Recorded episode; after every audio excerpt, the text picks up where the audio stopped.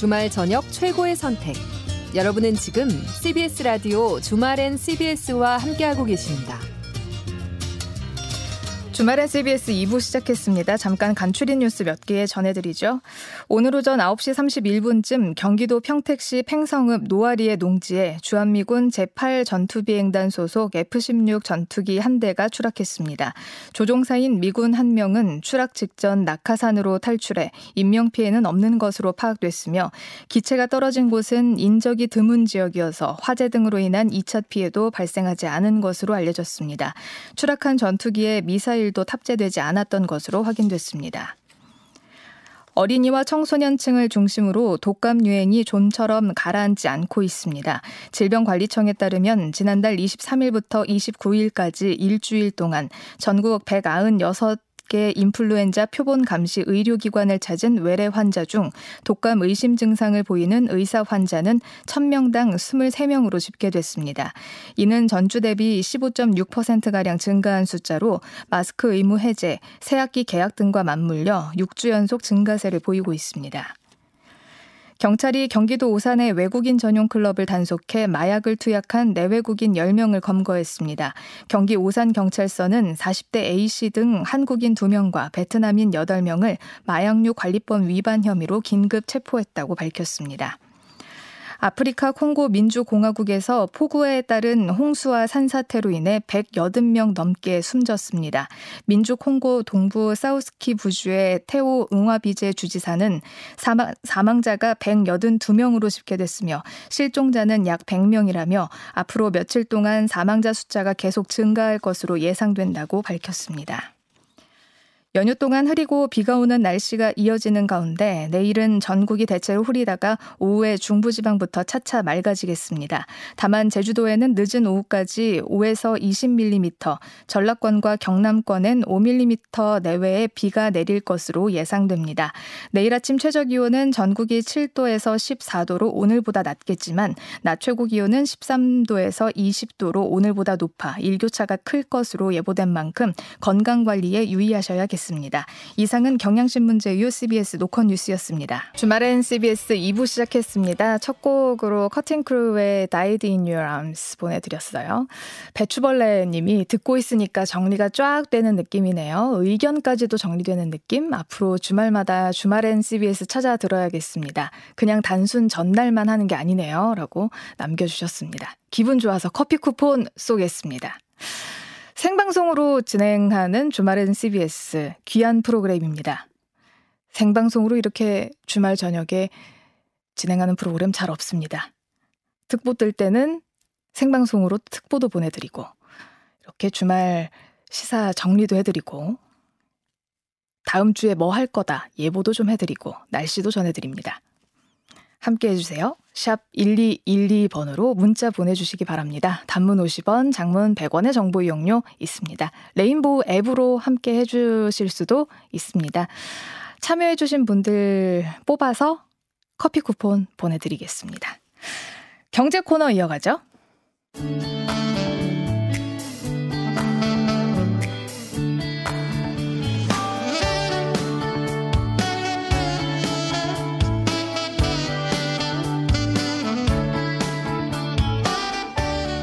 경제가 진짜 문제야. 오늘도 홍성만 실장님과 함께 합니다. 참세상 연구소죠. 제가 그 앞 멘트를 안 가지고 왔습니다. 네. 네. 홍성만 실장님과 함께 하겠습니다. 네, 안녕하세요. 네. 오늘 첫 번째 질문 어떤 질문을 나눌까요? 네, 오늘 그 첫 번째 질문이요. 그 미국이 최근에 금리를 다시 0.25% 기준금리로 인상했습니다. 네. 네. 그러면서 이제 한미 간의 금리 차가 1.75%포인트로 사실 역대 최대 금리 차가 됐거든요. 오늘 네. 이 문제 좀 다뤄보겠습니다. 네. 미국 금리가 이렇게 우리 금리보다 1.75%포인트 역대 최대로 이렇게 벌어지면 네. 우리나라 경제가 불안정해진다고 하던데 왜 그런 거예요? 네. 음, 그럴 수 있는 게 그 일단 이제 그 미국 이제 금리가 높아졌지 않습니까? 네. 한국보다 이제 높아졌기 네. 때문에 네. 지금 이제 국내 들어와 있는 외국 자본 같으면은 그 이자가 더 높은 음. 미국으로 빠져나갈 수 있는 그런 이제 유인 음. 그 우려들이 이제 더 커지는 우리나라 건데. 통장에 넣어놓는 것보다 미국 통장에 넣어놓는 게 금리를 더 많이 주니까 그렇죠. 거기로 이자- 가정 그렇죠. 이자가 더 거죠. 많으니까. 그렇죠. 음. 그러니까 원화를 팔고 이제 달러를 사서 이제 나가게 되는 음. 그런 상황인데 이제 그렇게 되면 어, 첫 번째로 이제 환율이 이제 불안정해질 수가 있고요. 예. 어, 그것 때문에 이게 또 이렇게 막 그 도미노처럼 일종의 이제 뭐 러시가 막 이루어지게 되면 네. 어, 달러에 대한 이 수, 저 수요가 폭발하게 되지 않습니까? 네. 그렇게 되면 이제 외환 시장에 이제 급변동 문제가 이제 생기게 돼서 달러가 비싸지겠네요. 그렇죠. 네. 그래서 이제 그 급기야 이제 외환 위기 같은 어. 그런 상황이 이제 발생할 수도 있고 네. 그리고 이게 그 미국 이제 금리가 높다는 거는 미국 달러 강세가 계속된다는 얘기인데 네. 이렇게 되면 이제 수입 물가가 또 올라가게 돼서 음. 우리나라의 이제 그 인플레이션 이제 확대 요인이 네. 이제 발생한다 이렇게 볼 수 있겠습니다. 수입 물가가 올라간다. 네. 그럼 많이 위험해지나요? 저 주식 지금 다 빼야 되나요? 예. 뭐 앞서 말씀드린 건 좀 일반적인 그런 조건들에 대한 얘기고요. 네. 구체적인 것들은 좀 상황에 따라 좀 다를 수 있는데 어 이번 그 금리 차 같으면은 뭐 시장에서도 뭐 오래 전부터 이제 뭐 예상했던 거기 때문에 음. 이미 이제 그 문제들은 시장에 이제 반영되어 있는 그 유명한 선반영. 예, 예. 뭐 그런 상황이라 그래서 뭐 당장은 이제 급변동 가능성이나 뭐 외환위기 가능성까지는 뭐 없, 없는 것 같고요. 음. 어, 뭐 어쨌든 이제 그 금리 미국이 이제 금리 인상을 했는데 어, 일반적으로 그렇게 되면 이제 국채 금리가 같이 올라가거든요. 네. 그 이제 국채 수익률이 올라가야 되는데 이번에는 떨어지고 있어요, 계속. 오. 그러니까 이게 어떤 거냐면 이제 앞으로 이제 강한 달러 현상들은 발생하지 않을 것이다. 오, 이것도 신기하네요. 있거든요. 왜 그러냐면은 이제 그 얼마 전에 그 퍼스트 리퍼블릭 은행 네. 그 이 이 이제 파산 위기까지 갔었는데 그 문제가 뭐냐면 미 국채에다가 이 대규모 투자를 하면서 네. 문제가 발생한 거거든요. 네. 그만큼 미 국채 이제 투자 그 유인이나 음. 그 금리가 이제 낮아지고 있기 때문에 이게 지금 네. 문제가 좀 되고 있는 게 요게 이제 계속 반영이 되고 있다는 거죠. 음. 자 그렇기 때문에 지금 이제 문제가 되는 거는 그 이 원화 문제인데요. 네. 우리나라 돈. 예, 예. 그, 이- 이 달러화에 비해서 상대적으로 약세다 이게 문제가 아니라 이 수출 적자나 무역 적자 때문에 지금 이렇게 원화 약세가 이루어지는 것이 그게 더 큰 문제로 좀 보여집니다. 원래 그 달러가 강세면 수입할 때는 비싸게 사오니까 문제인데 수출은 되게 네. 호황이지 않나요? 예, 오- 오히려 좋아지는 거죠. 네. 근데 이제 수출도 지금 잘 안 되는 적자라고요? 예, 상황이고 오히려 수입이 더 많아지는 무역 적자가 이제 그런 거지 않습니까? 와, 그래서 상황이 더 되니까 문제예요. 예, 이중으로 이제 어떻게 보면 그런 문제들이 발생할 수 있는 그런 거죠. 어, 왜, 왜 이렇게 된 거죠? 음, 그래서 결국에는 뭐 이 금리 격차 문제도 이제 그 외자 외국 자본 이제 유출 문제가 핵- 저 핵심인데요. 네. 어, 그래서 이제 원화 약세에 따른 이제 외자 유출 문제 그 근본적인 원인이 음. 이 달러화의 어떤 그 미국 이제 금리 인상 문제보다도 국내 경기 악화, 무역 음, 적자라든가 수출 적자 문제에 의해서 네. 원화 약세가 이제 되고 있는 이 문제가 더 큰 문제라고 좀 보여지고요. 음, 뭐 그렇다고 해서 뭐 한미 간의 이제 금리 차이를 무시해도 좋지 않은 그런 얘기는 아니고 네. 뭐 주의해서 좀 봐야 되는데 어쨌든 좀 그 환율 변동 같은 것은 좀 예의주시해야 될 뭐 그런 상황이 아니냐 이렇게 어. 보여집니다.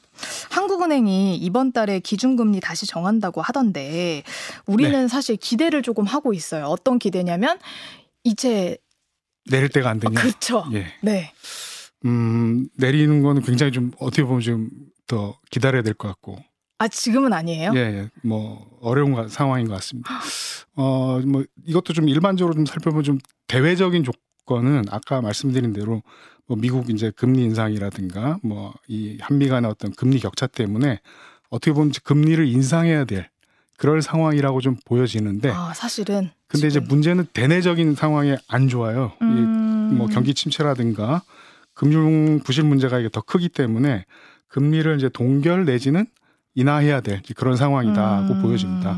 하지만 여전히 이제 물가가 좀 계속 높은 수준이고 그리고 아직 경기 침체가 이제 본격화했다기보다는 이제 초기 국면이기 때문에 네. 어 뭐 이 상황에서 금리를 인하할 가능성은 거의 없어 보이고요. 아, 뭐 그래서 이제 뭐 동결하지 않을까 이렇게 좀 네. 보여집니다.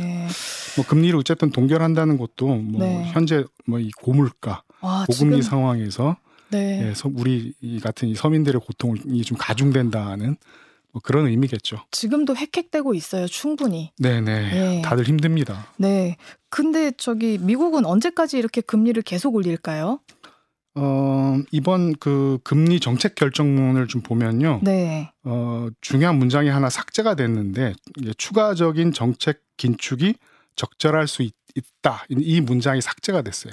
어, 이거는 좋은 신호로 볼 수 있는 걸까요? 어, 그러니까 뭐 최소한 이제 시장에서는 이게 금리 인상을 최소한 멈출 것이다라는 그런 이제 어... 표현이다라고 좀 보여지고 있고 네. 있는데 근데 이제 시장 반응은 뭐 연일 이제 이게 금리가 이제 조만간 인하한다 이렇게 하면서 어떻게 보면 이제 미국 그 중앙은행을 압박하는 그런 상황이라고 좀 어. 보여지고요. 그러니까 본인들의 기대를 너무 많이 투영하는 것 같고 네. 어, 파월 이제 연준 의장이 이제 기자회견을 하면서 어, 금리 인상을 뭐 일시 중단하는 결정은 내리지 않았다라고 음... 강조를 하고요. 그리고 다음 다음번에 이제 금리 동결을 어, 지레짐작하지 말라고 그렇게 음... 오히려 경고를 했기 때문에 네. 뭐 당장 이제 금리 인하는 가지 가기는 어려울 것 같다는 생각이고 네. 그리고 여전히 이제 그 미국 물가도 그 미국 그 연준이 목표로 하는 2%대 음. 보다는 한참 높은 상황이거든요. 아, 고용률도 엄청 높게 나왔더라고요. 예, 고용률도 좋, 좋게 나왔어요.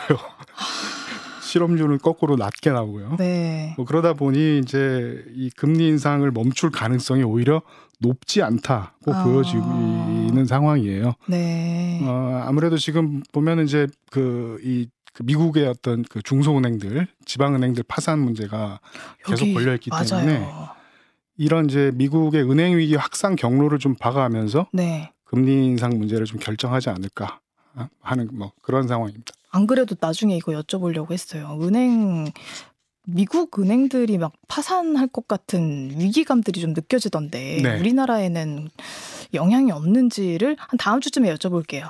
예, 알겠습니다. 네, 오늘 두 번째 나눌 짐은 무엇인가요? 네, 오늘 질문 좀 어, 스마트한 문제를 어, 스마트하지만 굉장히 위협적인 문제를 좀 네. 다뤄보겠습니다. 챗 GPT라고 들어보셨죠? 네, 예, 뭐 요즘 뭐 아주 이 선풍적인 뭐 인기이기도 하고 뭐 돌풍을 끌고 있는데요. 네, 어, 지난해 말에 그러니까 11월 달이죠. 이게 챗 GPT가 공개되면서 뭐 전 세계 우리나라뿐만 아니라 전 세계적으로 이런 돌풍 현상이 일었어요. 그 AI에 대한 네, 어, 뭐 그런 것들이 있었는데 근데 이제 다른 한편에서는 뭐 이런 기대와는 또 다르게 AI 개발과 뭐 AI에 의한 산업 독점을 좀 규제해야 된다 그런 목소리도 확대되고 있습니다. 걱정의 목소리들이 이번 주 조간 신문에도 되게 많이 나오더라고요. 그렇습니다. 예. 그 AI가 확산이 되면 인간의 일자리를 위협한다. 뭐 특히 사무직들 뭐 이렇게 기사도 나오고. 네, 네. 오래전부터 얘기된 것 같은데 최근 얘기는 어떤 거예요? 음, 뭐 예전에는 이제 뭐 알파고 음. 우리 저 이세돌 네. 그 수가 이제 뭐 이렇게 그 바둑에서 지고 이제 그러면서 이제 AI 문제가 이렇게 막 확산이 되고 일자리 문제가 이렇게 막 얘기도 되고 그랬었는데 근데 그때 당시에도 이게 당장 벌어질 일이라고는 생각 안 하고 음. 어느 정도 이제 좀 먼 미래의 네. 일이라고 생각했는데 근데 최근에 이 최, 최근의 문제는 이첫 GPT 때문에 네. 당장 좀 현실적인 문제로 제기되고 있다는 점에서 좀 그때와는 좀 차이가 있습니다. 음. 어, 어쨌든 지금 그 챗 GPT를 보면은 AI가 그 사람이 하던 창의성 요, 요 문제 요 영역까지 좀 올라와서 네. 창의성을 좀 대체하고 그 심지어 그걸 확대 재생산할 수 있는 이제 그럴 상황이라고 좀 보고요. 그래서 이제 챗 GPT 4 지금 그 레벨 4까지 나왔는데 어, 여기까지 오자 이제 이 AI 개발 자체에 대한 좀 근본적인 통제를 좀 요구하고 있는 그런 상황입니다. 음. 어, AI 대부라고 일컬어지는 제프리 헌, 힌턴이라고 있어요. 네. 어, 이분은 이제 신경망 그 원리, 그러니까 뭐 딥러닝이라든가 머신러닝의 어떤 기초 네. 원리를 이제 그 개척한 사람인데 어, 이분이 이제 10년간 이제 몸담았던 구글을 떠나면서 AI 기술의 위험성을 알리겠다고 좀 선언을 했어요. 음. AI 떠나는 이유, 아, 기- 그 구글을 떠나는 이유도 내가 구글에 남아 있으면 AI의 위험성을 제대로 어, 문제 제기를 하지 못하지 않냐. 그래서 어. 나는 그 구글을 떠나겠다 이렇게까지 얘기를 했는데 네. 진정한 자율 무기인 킬러 로봇이 현실화되는 날이 두렵다. 킬러 로봇이요? 마치 이제 이 원자 폭탄 그 개발했던 과학자들의 후회처럼 어. 내가 이 그 신경망 그거를 개발한 걸 후회한다 이렇게까지 어. 얘기를 한 상황이에요. 네. 그리고 이제 뭐 허위 정보라든가 뭐 사기 위험성 높아졌는데 뭐 최근에 그 AI로 만든 위조 사진을 가지고 이 국제 사진전에서 대상을 받았습니다. 그래갖고 음. 큰 문제가 좀 되기도 하고요. 네. 그리고 이제 뭐 유명인들의 얼굴을 합성한 뭐 사진이나 동영상 같은 걸로 진짜 같은 가짜 뉴스를 맞아요. 만들어서 큰 혼란을 주고 주고 있는 그런 상황입니다. 네. 이에 대한 대응 움직임도 있지 않습니까? 어, 예, 많습니다. 음, 먼저 이제 그 지난 3월쯤에 그 일론 머스크 뭐이 구글의 워즈니악 같은 이런 이 빅테크 이제 CEO들 중심으로 해서 네. 어, 이 최첨단 AI 개발을 즉시 중단을 해야 된다. 최소한 6개월은 중단을 하고 어, 그다음에 이게 어, 이 이걸 이제 통제할 수 있는 방법론이 그 개척될 때까지 음. 우선은 이, 이, 이 중단하고 안전망부터 만들자라는 그런 이 촉구하는 이제 성명을 발표하기도 했고요. 네. 그리고 유럽 연합에서는 이제 인공지능 법안이라고 해서 그 인공지능의 위험도를 이렇게 4단계로 구분해서 각각의 이제 인권 침해 상황에 대한 좀 구체적인 규제 사항을 이 그 이 명시하고 있는 그런 이제 법안들을 만들고 있고 음. 미국도 이제 하고 있는데 그 미국의 이제 인공지능 시스템의 어떤 책무성, 책임성들을 좀 강화하기 위한 알고리즘 책무성 법안이라는 걸 좀 만들고 음. 그리고 이제 빅테크들의 그 이 알고리즘 편향 문제가 있잖아요. 그리고 이제 표적 광고 문제도 있는데 뭐 이런 것들을 이제 다 규제할 수 있는 6개의 어떤 패키지 입법 입법안도 좀 네. 추진을 하고 있다고. 음. 합니다. 그런데 제가 보기에는 좀 문제가 되- 되는 게 뭐 앞서 말씀드린 거는 어떻게 보면 좀 생활적인 네. 그런 문제 수준의 이제 문제인데 그 아까 얘기했던 킬러 로봇 이런 건 어떻게 그렇습니다. 막아요? 이게 국방 부문에 대한 통제가 지금 사실상 거의 없는 상황이에요. 어. 그 AI의 이제 군사화, 무기화하는 걸 뭐 막을 방안이 없고 음. 뭐 지금도 계속 확대되고 있습니다. 뭐 예를 들어서 2020년에 미국이 드론 그 드론 그 공격기로 음. 그 이란의 이제 이 혁명군 사령관을 네. 이 공격을 해서 네. 폭사시켰거든요. 네. 근데 거기에 이제 이게 그때는 이제 인간이 이제 어쨌든 조종을 했지만 그 조종이 AI로 바뀌게 되면 음. 그야말로 이제 그 전쟁 어, 그쵸. 예, 지능형 전쟁 무기가 이제 탄생되는 그런 서- 상황이기 때문에 굉장히 좀 위험한 상황이다라고 보여집니다. 당장 우리나라는 우리나라 차원에서 대응이나 준비 같은 움직임이 있어요? 네, 우리나라도 있긴 있습니다. 근데 좀 저 결이 좀 다른데요. 음. 아, 먼저 그 인공지능 산업 그 육성 법안이라고 해서 음, 이게 이제 지금 국회 그 상임위원회를 통과하고 어, 이 본회의 통과를 좀 기다리고 있는 상황인데요. 어, 이 법안 명칭에서도 알 수 있듯이 산업 육성이 목적이에요. 음. 어 그리고 이제 이 통제 문제에 대해서는 뭐 주로 대부분 이제 보안 문제에 좀 집중을 하고 있는 그런 상황인데요. 어. 뭐 그러다 보니까 이제 국내 그 시민사회 단체들 같으면 이 법안에 대한 굉장한 반발들을 좀 하고 있습니다. 통제는 없네요. 인권 통제 법 그 방안들이 놓여 있지 않기 때문에 어. 굉장히 위험한 이제 법안이다라고 보고 있는데 네. 어쨌든 지금 뭐 이 보안 문제를 좀 살펴보면은 삼성 같은 뭐 그런 대기업들에서는 이 생성형 인공지능, 챗 GPT 같은 그런 것 들인 거죠. 이것의 이제 사내 사용을 음. 제한을 했고요. 네. 그리고 국가정보원에서 각 그 부처 공무원들에게 이 GPT를 이용할 때 공개 정보만 입력해라라는 그런 보안 지침을 따로 내렸고요. 음. 그리고 거의 과기정통부에서도 AI 보안 지침을 그 산하 기관에 뭐 별도로 이제 전달했는데 근데 문제는 뭐 이것도 이제 결국에는 이제 그 국내 산업 육성 맥 이라는 그 맥락 하에서 네. 이 보안 문제를 좀 다루는 거기 때문에 어좀 문제라고 좀 볼 수 있고요. 음. 그리고 이제 인권적인 어떤 통제는 이제 권고 수준으로 담겨 있는 네. 국가인권위원회의 인공지능 가이드라인 요 정도만 좀 있는 상황이에요. 음. 그래서 좀 시급하지 않느냐 그러게요. 이렇게 좀 생각이 좀 됩니다. 네. 적어도 뭐 미국이나 유럽까지 뭐 못 간다고 하더라도 어쨌든 거기 언저리라도 좀 가야 지금 우리가 이 AI 문제에 대한 좀 음. 대응들을 우리나라가 또 tech 산업의 또 선두주자이기 때문에 빨리빨리 만들어야 되지 않을까. 선두도 좋은데 이게 뭔가 인간의 어떤 저 그 사람들을 뭐 죽이고 음. 그다음에 뭐 대, 대신하고 뭐, 뭐 이런 것들은 좀 피해가면서 그렇죠. 해야 될 문제가 아닌가라는 생각이 듭니다. 우리가 또 이게 경제가 진짜 문제야라는 코너기 때문에 네. 경제 수준에서 제기되는 문제점이라도 좀 알아보고 끝내야 될 것 같습니다. 네 네 이게 AI가 지금 그 산업 독점도 지금 문제가 좀 되고 있는데요. 뭐 결국에 이게 돈벌이 수단이지 않습니까? 지금 지금 그- 나오는 그렇죠. AI들이 네. 뭐이 생산 수단이 이렇게로 이제 AI가 나오고 있는데 예, 그러다 보니까 이제 기술 대기업들, 빅테크들의 어떤 시장 지배력이 굳어질 위험성이 높아지고 있다는 그런 경, 경고들이 계속해서 나오고 있어요. 음. 국내에서도 이제 AI 이제 이게 열풍이 불면서 당장 이 그 네이버나 이제 카카오 이쪽에 그 AI 시장의 독주 이게 좀 예상이 좀 되고 있는 그런 상황이고요.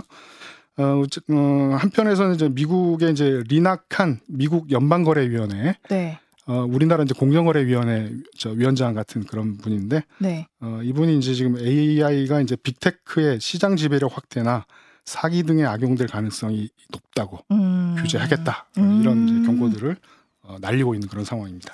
어쨌거나 뭐 인권적인 측면에서 산업적인 측면에서 군사적인 수준에서 우리의 대응까지 네, 꼭 필요하겠네요. 네 그렇습니다. 네.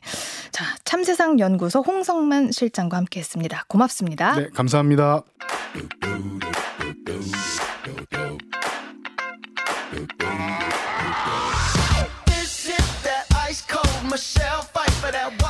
손희정의 문화 채집 손희정 문화평론가 어서 오세요. 네, 안녕하세요. 네. 오늘도 문화 소식을 채집해 오셨을 텐데 오늘의 첫 채집물은 어떤 네. 건가요? 어제가 5월 5일 어린이날이었죠. 비 오는 어린이날이었습니다. 그렇습니다. 비바람이 네. 몰아치고 또 이제 어린이날이다 보니까 어린이 네. 인권을 이야기하는 목소리들이 좀 나왔는데요. 네. 최근 한국 사회에서 어린이 인권 하면 꼭 따라오는 주제가 하나 있습니다. 바로? 노키즈 존에 대한 이야기인데 네. 이번에도 노키즈 존에 대한 논의들이 좀 나왔어요. 우선 뉴스를 좀 살펴보자면 지난 5월 3일에 제주도 의회에서 더불어민주당 소속 소- 더불어민주당 소속인 송창원 의원이 제주도 아동 출입 제한 업소 일명 노키즈존 지정 금지 조례안을 대표 발의했다고 밝혔습니다. 음, 이렇게 배제하는 거 진짜 하지 말아야 합니다. 그러니까 2014년부터 이제 노키즈존이 좀 등장하기 시작해서요. 점점 네. 이제 늘어나고 있는 추세다 보니까 음. 또 이런 목소리가 정치권에서 나오는 것 같아요. 네. 조례안은 어떤 내용 포함하고 있어요? 뭐 일단은 특별한 사유 없이 어린이와 보호자의 입장 을 제한하는 것은 차별이라고 규정하고 있고요. 음. 도지사는 도민 차별과 인권 침해를 예방하고 아동이 건강하게 성장할 수 있는 환경을 조성하기 위해서 노키즈존 지정을 금지하기 위한 노력을 해야 한다고 음. 명시를 하고 있습니다. 네. 이를 위해서 조례안은 도지사가 노키즈존 운영 업소에 대해 지정 금지를 권고하거나 계도하는 등 차별 금지와 관련한 인식 개선 활동을 펼치도록 했고요. 음. 또 영업장 안에서 이제 안전 문제 많이 있잖아요. 예. 그래서 영업장 내 아동으로 인해 발생하는 문제에 대해서는 제도적인 해결책을 지원하고 아동의 공공장소 이용에 대해선 보호자 교육을 강화하도록 하고 음. 있습니다. 이게 이제 음. 제주도의회 같은 경우에 오는 8일까지 도민들의 찬반 의견을 수렴을 하고요. 네. 그런 다음에 해당 상임위원회에서 법률 검토 등을 거쳐서 본의의 상정 여부를 결정하 게 된다고 하는데요. 네. 그러니까 뭐 아직 재정 여부가 불투명한 상황이고 네. 이제 많은 사람들이 이제 찬반을 얘기하고 있는 중입니다. 음, 근데 이게 하필 제주도에서 발의가 된 이유가 있나요? 딱 이게 특별히? 여기저기 사실 노키즈존이 있고요. 네. 아까 말씀드린 것처럼 2014년 이후에 점점 점점 많이 생겨가지고 매해 이제 논란이 되고 있는데 특별히 제주도에 굉장히 많다고 해요. 노키즈존이요? 네, 그래서 제주연구원 사회복지연구센터에 따르면 제주도의 노키즈존은 어, 78곳인데요. 음. 이게 전국 노키즈존의 14.4%를 차지를 하고 있고요. 음. 근데 그래도 이제 딱 숫자가 안 와닿는데 좀 비교를 해보자면 인구 10만 명당 비율로 보면 제주도가 11.56곳인데 이게 이제 1등인 상황이라고 해요. 어. 2위가 경북인데요. 네. 경북 같은 경우는 인구 10만 명당 1.89곳. 아, 이고요. 차이가 많이 나는구나. 네, 3위인 강원이 1.88곳이라는 거죠. 1.88곳. 네. 그래서 사실 제주도가 압도적으로 많은 상황입니다. 음, 왜 이렇게 압도적으로 많을까요? 제주도에. 이게 이제 관광지라는 특성 때문이라고들 많이 분석을 하는데요. 가족 단위 손님들이 유독 많아서라는 겁니다. 음. 그래서 저는 그게 또 조금 이상하다고 생각이 어, 그러면 드는데 더 없어야 되는 거 아니에요? 예, 가족들이 많이 오면 노키즈존이 적어야 하는 거 아닌가 네. 싶잖아요. 근데 뭐 많이 와서 이제 문제가 생기다 보니까 그런 거 아니냐라는 음. 이야기가 나오고요. 노키즈존을 찬성하는 입장에서는 뭐라고 분석하냐면 이런 이야기를 해요. 이 제주도가 여행을 막 오잖아요. 가족들끼리. 그러니까 굉장히 가족들끼리 좋고 또 특별한 시간을 보내고 싶고 그러다 보니까 아이들에게 과도한 자유를 주거나 방치를 하기 때문에 뭐 다른 손님들을 방해하는 일이 많고 또 안전사고도 많이 일어나니까 노키즈존이 늘어난 거 아니겠는가 이렇게 이제 분석을 하기도 하더라고요. 음.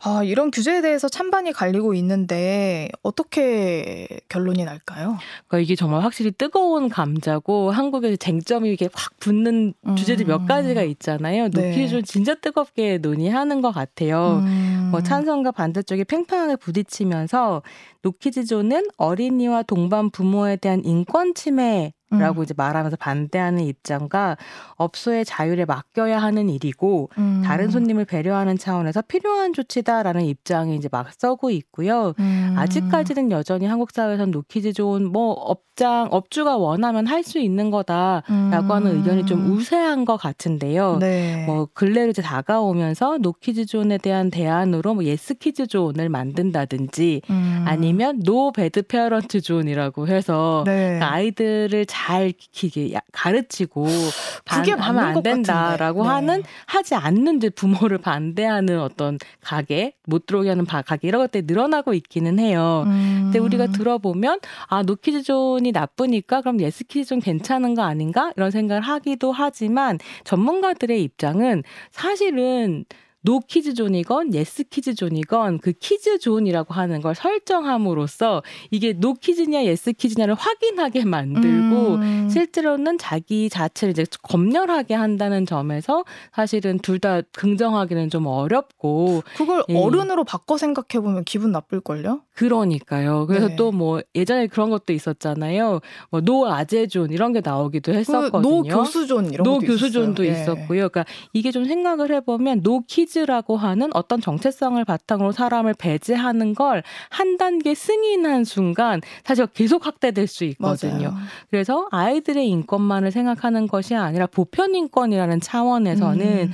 이렇게 바꿀 수 없는 정체성을 바탕으로 누군가를 배제하겠다고 얘기하는 걸 용인하는 사회여서는 안 되겠다라는 음. 고민을 좀 하게 되죠. 그게 뭐 어른들이 사실은 어른들의 편의를 위한 거잖아요. 네, 그렇습니다. 네. 어린이날 맞아서 기본소득당 용해인 의원이 노키즈존을 없애자라면서 기자회견을 했어요. 근데 네. 이 장면이 좀 특별했다고요. 그러니까 이제 두 살 난 아들이 함께 나와가지고 밑에서 엄마 이렇게 불러가지고 네. 안아 올리고 이런 장면들이 좀 연출이 됐었는데 요. 용해인 의원 같은 경우는 국회의원 당선 후에 출산을 했어요. 그래서 일하는 여성의 임신과 출산, 뭐 육아에 관련해서 이제 중요한 목소리를 내고 있는 정치인이기도 하고요.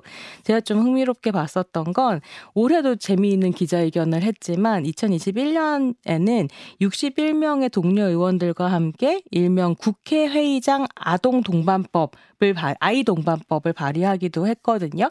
그러니까 아이가 함께 이제 국회에 들어올 수 있도록 등원할 수 있게 하는 법인데 음. 뭐이 법 자체는 아직 계류 중에 있습니다. 네. 그래서 이때에도 이 아드님이 기자회견에 같이 출연했었어요. 생후 59일인가 이랬었는데 네. 그때는 아예 완전히 꼬마 애기였는데 네. 안고 나와서 이제 이야기를 하셔서 요번이 두 번째 출연이다. 네. 라는 걸 좀 기억할 수 있을 텐데요.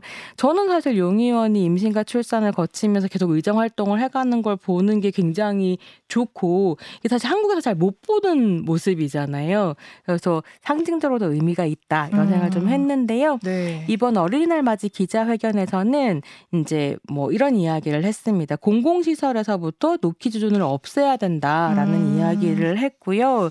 이게 용 의원 말에 따르면 국립도서관 같은 공공시설조차 합리적인 이유가 없이 노키즈존으로 운영되고 있는 경우가 허다하다라고 음. 하는 문제를 지적하고 국회 행정안전위원회 위원으로서 각 지자체의 공공시설 내 어린이 접근성에 대한 전수조사를 촉구한다라고 음. 덧붙였습니다. 제가 이 말을 보니까 아 어린이 접근성이라고 하는 개념 자체가 한국 사회에 얼마나 낯선 것인가. 음. 음. 그리고 이게 노키즈존이라고 영어로 붙여놓으니까 굉장히 그럴듯한 그래도 괜찮은 공간인 것처럼 여겨지지만 아동 출입 금지 업소 이렇게 얘기를 하면 음. 사실은 완전히 느낌이 달라지거든요. 그렇죠. 어떤 업소길래 아동의 출입을 음. 금지하는 거지? 이런 생각을 좀 하게 되는데요.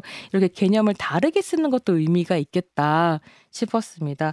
가만 생각해보면 어린이 접근성도 되게 중요한 것이 우리 음. 한창 코로나 시기 때 그 엘리베이터 타면 우리 눌러서 쓰는 손 세정제 있잖아요. 아, 네네. 그게 이제 그 팔걸이 쪽에 걸려 있으면 아이들 머리 쪽이래요. 아. 그걸 잘못 누르면 네. 아이들 눈에, 눈에 닿는다는 있- 거예요. 네네. 그래서 그러네요. 그걸 더 낮은 곳에다 설치해 놓는 게 어린이 접근성이라고 얘기를 하던데 음, 공공시설에도 그렇게 해놓을 필요가 있겠어요. 어린이 네. 접근성. 예, 있을 것 같습니다. 음. 사실 어떻게 보면 문 같은데 문 손잡이 같은 것도 그렇죠. 너무 이제 어린이의 키, 눈높이에 맞지 않는 것들이 있으니까요. 음. 좀 공간의 구성부터 다르게 생각해 볼 필요도 있겠다라는 생각이 들고요. 네. 그러면서 이제 이번에 용해 의원이 함께 이야기했었던 게 한국판 어린이 패스트트랙 제도를 도입하자. 오. 굉장히 논쟁적일 수 있을 거라고 생각하는데? 뭐냐면 어린이 동반 가족과 임산부가 뭐 박물관이나 동물원, 공원 등에 가게 됐을 때 줄 서지 않고 입장하도록 하는 제도거든요. 어. 근데 이거 자체가 사실 일본 정부가 저출산 대비 정책으로 내놓아서 이제 시행할 거다라고 예고를 하고 있어서 네. 한국에서도 좀 주목을 하고 있는 제도이기도 해요. 오. 음. 근데 또 엄청 반대 목소리가 나올 것 같다라는 그, 그러면 이제 같은 입장이면 어떡해요? 같은 입장 어린이나 임산부가 되게 네. 많이 왔어요. 그럼 음, 그들은 다 줄을 서야 되는 거죠? 줄 서야 되겠죠. 어. 뭐 그건 어쩔 수 없는 걸 텐데요. 네. 저는 사실은 굉장히 찬성이고요. 저도 뭐 네. 양보해 줄수 네, 있습니다. 다만 이런 생각은 듭니다. 그러니까 어린이들이 패스트트랙을 이용하게 될 때 이것이 이 공동체가 어린이들을 위해서 배려하고 있다라는 걸 확실히 이해할 수 있도록 교육해야 된다라고 음. 생각하고요. 이것이 받기만 하는 사람으로 성장하는 것이 아니라 내가 책임을 지고 내가 좀더 어, 힘을 낼 수 있는 위치에 갔을 때에는 또 다른 누군가를 위해 내가 기꺼이 양보할 수 있는 사람. 이 되도록 이제 어떤 공동체의 공감대를 함께 만들어가는 그런 과정으로서 또 어, 교육이 돼야 된다라는 고민도 좀 하게 됩니다. 그 아이가 커서 배려 받아본 어른이 될 테니까요. 그렇죠. 네. 자, 두 번째 소식으로 넘어가 볼까요? 네, 두 번째 소식은 강수연 배우 일주기 추모전 소식인데요. 강수연 배우 하면 1980년대와 1990년대 한국 영화를 대표하는 얼굴이었죠. 네. 근데 이제 바- 배우 강수연 씨가 작년 5월 7일 갑자기 세상을 떠났습니다. 어, 영화인들과 팬들에겐 굉장히 당혹스러운 일이기도 음. 했는데요. 이에 영화인들이 마음을 모아서 이번 일주기 추모전을 준비를 했습니다. 네. 오늘이죠. 5월 6일부터 시작해서 5월 9일까지 개막작 씨받이를 시작으로 총 11편의 대표작이 상영이 되고요.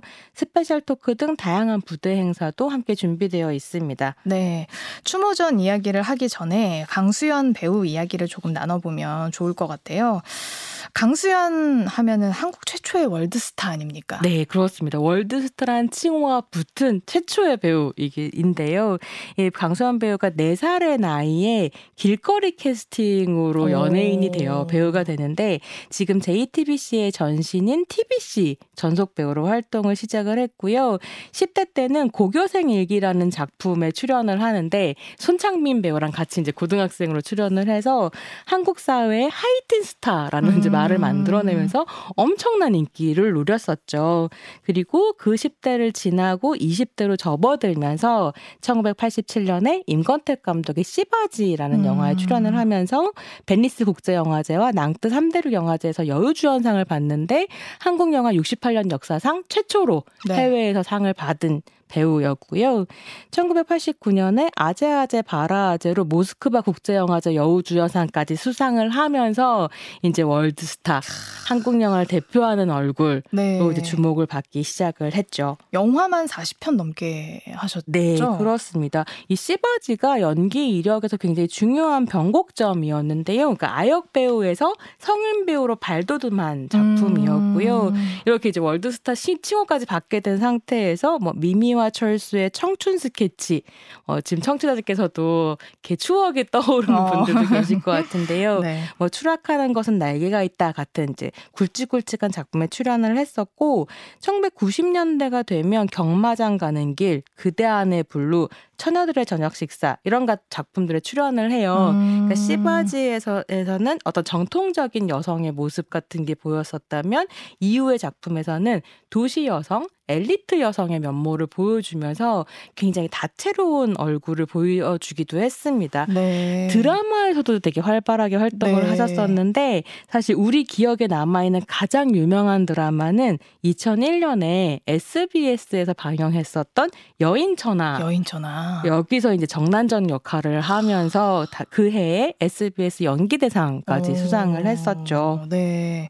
근데 2000년대 중반 이후로는 거의 작품 활동을 안 하셨 던 네. 것 같아요. 그냥 한편으로는 한국에서 이제 여성 여배우에 대한 어떤 편견 같은 것들도 있고 나이가 들면 할- 연기할 수 있는 캐릭터가 없어지는 부분도 음. 있고 실제로 2000년대 중후반부터 뭐 최근까지 한국 영화 자체에 여성 캐릭터가 많지 않았었던 것 같아요. 음. 그래서 출연작이 많이 없었는데 최근에 이제 연상호 감독의 지옥으로 유명한 연상호 감독 또 부산행으로 도 네. 유명하시죠.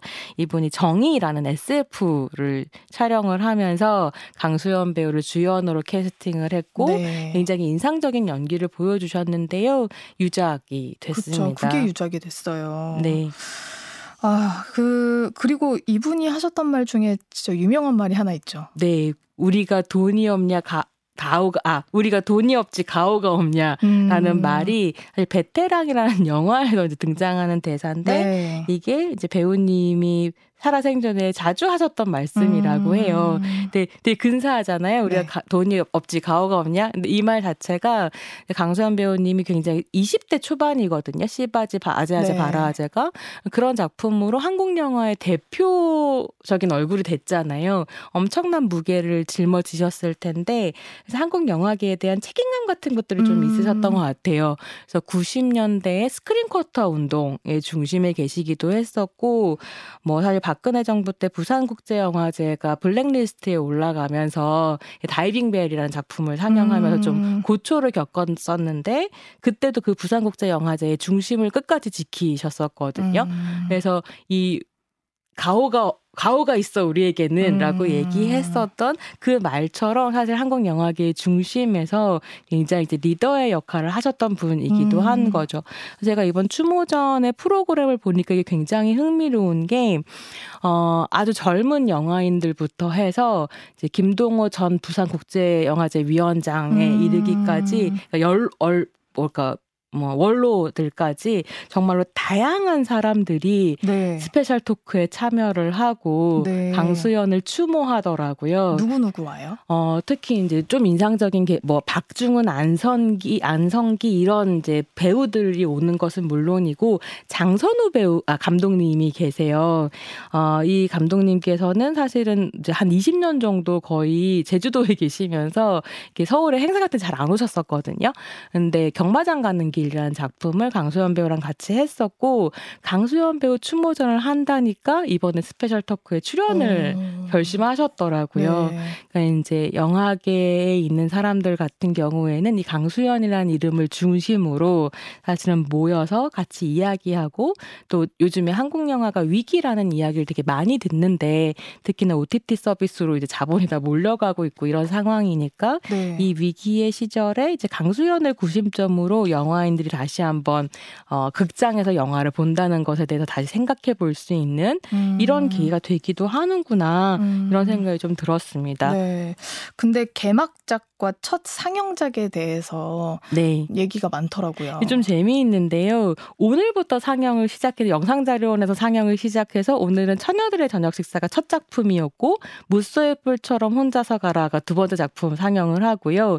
내일 메가박스 성수로 이제 오디션을 옮겨서 씨바지를 개막작으로 나머지 아홉 편의 영화가 상영이 되거든요. 네. 그래서 어떻게 보면 오늘은 전야제 같은 건데 음. 이 처녀들의 저녁 식사가 첫 작품이고 씨바지가 개막작이라고 하는 게 굉장히 상징적으로 느껴지더라고요. 네.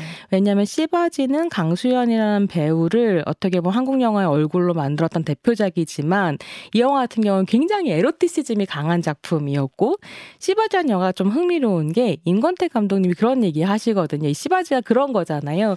하층 계급 여성이 양반댁에 이제 어떻게 보면 대리모 씨바지로 들어가서 겪게 되는 어떤 어려움, 그 비극적인 결말 이런 걸 그리고 있는 영화인데 임권택 감독이 정확하게 그 영화의 자막으로 이렇게 넣거든요. 남아 선호 사상이 강했었던 시대에 이 비극적인 사건을 보라 이런 얘기를 하세요. 그러니까 그런 남성 중심적이고 가부장제적인 남아 선호 사상을 비판하는 작품. 인데 음. 동시에 하지만 이 강수연이라는 배우의 어떤 어, 신체성이라고 하는 것, 그러니까 아시아 여성의 어, 신체를 볼거리로 제공하는 음. 이런 부분이 있었던 거지랑 어떤 충돌 같은 것들이 좀 있는 작품인데요. 그래서 이 영화에서는 에로티시즘이 훨씬 더 드러나지만 90년대로 넘어오게 되면 강수연 배우가 출연했었던 영화들이 뭐 그대 안의 블루, 무소의 뿔처럼 혼자서 가라, 그리고 이제 처녀들의 저녁 식사까지 90년대 문화의 시대를 대표하는 대표적인 페미니스트 영화로 꼽히는 작품들이거든요. 음. 그러니까 처녀들의 저녁 식사는 여성들의 성과 사랑에 대해서 자유롭게 이야기를 하는 페미니즘 작품이고 음. 사실 씨받이는 또 한편으로는 여러 가지 양가적인 어, 의미를 가진 이런 작품인 거죠. 네. 이두 작품이 대표작으로 뽑혀서 춘모전에서 이렇게 관객들을 만난다는 게 음. 굉장히 재미있더라고요. 그러게요. 어, 좀 어떻게 보면은 되게 충돌하면서도 네. 좀 만나는 느낌? 만나는 부분이 좀 있는데요. 이게 사실은 제가 좀 재미있다고 생각했었던 게 강수연 배우한테는 이 에로티시즘과 페미니즘이 이렇게 완전히 합치되는 건 아니지만 꼭 이율배반적인 건 아니었던 음. 것 같다라는 음. 생각을 좀 했었던 게 90년에 한 영화 잡지와 대담을 하면서 강수연 배우가 씨바지에 대해서 이렇게 얘기하는 내용이 있거든요. 뭐라고 얘기하냐면 아 저는 원래 여인 잔혹사를 참 싫어해요. 근데 사실 여인 잔혹사에 출연 많이 하셨거든요. 음. 근데 그런데도 그런 작품들을 많이 한 편인데 씨바지는 그런 여인 잔혹사라고는 생각이 들지 않았고 그 어려운 시대와 상황에서 열심히 몸으로 살아낸 그런 여자라고 봤어요. 음. 그래서 내가 그 시대에 그 여자로 태어났 살았다면 절대로 그처럼 못 살았을 텐데 그렇게 열심히 한 인생을 살 수 있다는 게 놀라워요. 이런 음. 이야기를 하면서요. 사극이도 사극이고 얘기도 좋고 또 한참 대리모 얘기가 사회 이슈가 될 때라서 쉽게 이해됐었고 그래서 해봐야겠다는 마음을 먹었죠라고 이야기하거든요. 그러니까 이게 20대 초반의 배우가 임권택이라는 거장의 이름에 눌려서 그냥 씨받이를 출연했다 이게 아니라 음. 그의 판단 안에서 이제 이 작품을 선택하는 이런 면모를 볼 수 있다는 게 좀 인상적이었습니다. 네. 작품을 하는 데 있어서 그 사회적인 인식이 함께 공존하고 있었다는 점이 되게 인상적으로 느껴지네요. 음, 제가 이제 오늘 사실 처녀들의 저녁 식사 상영을 보러 가서 음. 끝나고 이제 뭐 special talk를 진행을 하기도 했는데요. 거기에 되게 인상적이었던 게 관객분 중에 한 분이 그런 질문을 하셨어요. 제가 태어나서 강수연 배우 영화를 좀 처음 봤다라고 얘기하시면서 네. 그러니까 뭐 2000년대 이후생이신 것 같았어요. 근데 어 90년대 영화인 처녀들의 저녁 식사를 봤는데 하나도 안 낡았고 지금 우리에게 이렇게 와닿는다는 게 너무 신기하다 이렇게 어. 얘기하시더라고요. 그래서 이 추모전이 강수연의 마지막인 것이 아니라 한국 사회에서 다시 강수연을 우리가 만날 수 있는 기회가 되지 않을까 음. 이런 생각이 좀 들었습니다. 네. 여러 의미에서 강수연 배우가 참 선구적인 배우였다는 생각이 듭니다. 손희정 평론가와 함께 했습니다. 자, 오늘 함께 해주셔서 감사합니다. 감사합니다.